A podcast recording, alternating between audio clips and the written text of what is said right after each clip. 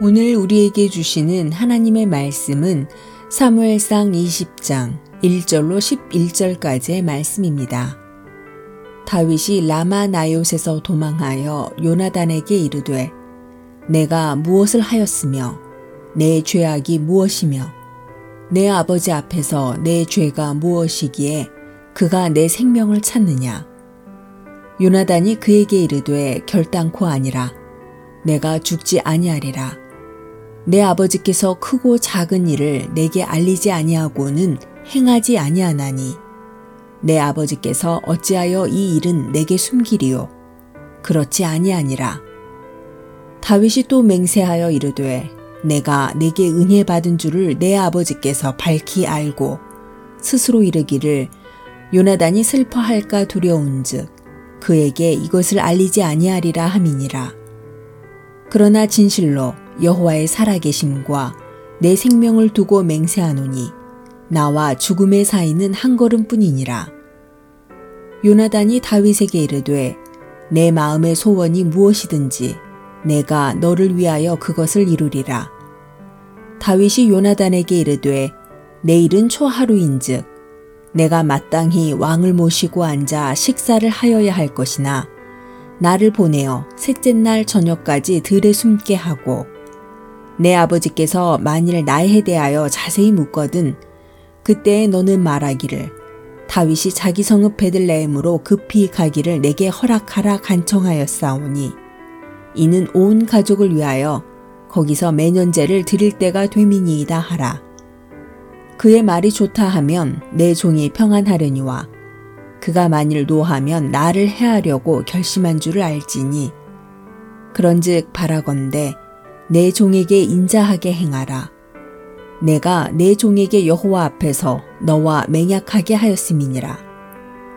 그러나 내게 죄악이 있으면 내가 친히 나를 죽이라. 나를 내 아버지에게로 데려갈 이유가 무엇이냐 하니라. 요나단이 이르되 이 일이 결코 내게 일어나지 아니하리라. 내 아버지께서 너를 해치려 확실히 결심한 줄 알면 내가 내게 와서 그것을 내게 이르지 아니하겠느냐 하니? 다윗이 요나단에게 이르되 내 아버지께서 호검하게 내게 대답하면 누가 그것을 내게 알리겠느냐 하더라. 요나단이 다윗에게 이르되 오라 우리가 들로 가자 하고 두 사람이 들로 가니라. 아멘. 안녕하세요. 수요 묵상의 시간입니다. 사람들은 밥그릇 앞에서 정의가 없다라고 이야기합니다. 이 이야기는 곧 밥그릇이 정의라는 것입니다. 사람들은 자기의 밥그릇을 위협하는 상대를 그냥 놔두지 않습니다. 세상에서는 이 말이 정말 맞는 말입니다. 그러나 오늘 하나님의 말씀에 나오는 요나단은 완전히 반대의 삶을 살고 있습니다. 사울 왕은 다윗을 왜 죽이려고 했을까요? 다윗은 이미 이스라엘의 왕으로 택함을 받은 사람이었습니다. 백성들 사이에서도 다윗의 인기는 너무나 좋았습니다. 만약 다윗이 왕이 된다면 사울의 가족은 어떻게 될까요? 다윗이 사울의 가족들을 죽이지는 않을까요? 특히 요나단이 제일 걱정입니다. 요나단은 사울을 이어서 왕이 될 사람입니다. 다윗이 요나단을 가만둘 리가 없었습니다. 사울 왕이 그토록 다윗을 시기하고 죽이려고 했던 이유도 요나단을 왕으로 세우기 위함이었습니다.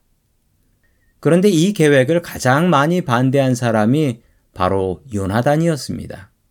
요나단은 왜 그랬을까요? 요나단은 다윗을 살리기 위해서 아버지 사울을 배반합니다. 아버지 사울의 마음을 알기 위해서 요나단은 다윗을 숨겨두고 혼자 아버지를 만납니다. 그리고 아버지가 다윗을 반드시 죽일 것이라는 사실을 알고 몰래 다윗을 찾아가 다윗에게 도망가라고 합니다. 다윗과 요나단은 경쟁자 관계입니다. 둘 중에 하나는 왕이 되고 하나는 죽어야 하는 상황입니다. 그런데 왜 요나단은 다윗을 살리려고 이토록 애를 쓰는 것일까요? 그냥 가만히 두면 아버지가 다윗을 죽이고 자신을 왕으로 세울 것인데 말입니다. 요나단은 하나님의 정의를 믿었기 때문입니다. 하나님께서 다윗을 왕으로 세우셨다라는 것을 요나단은 분명히 알고 믿었습니다. 게다가 요나단은 자신을 희생해서 하나님의 계획에 순종했습니다. 요나단의 이 마음을 배우십시오. 나에게 어떤 손해가 있더라도 하나님의 뜻에 순종하는 마음입니다.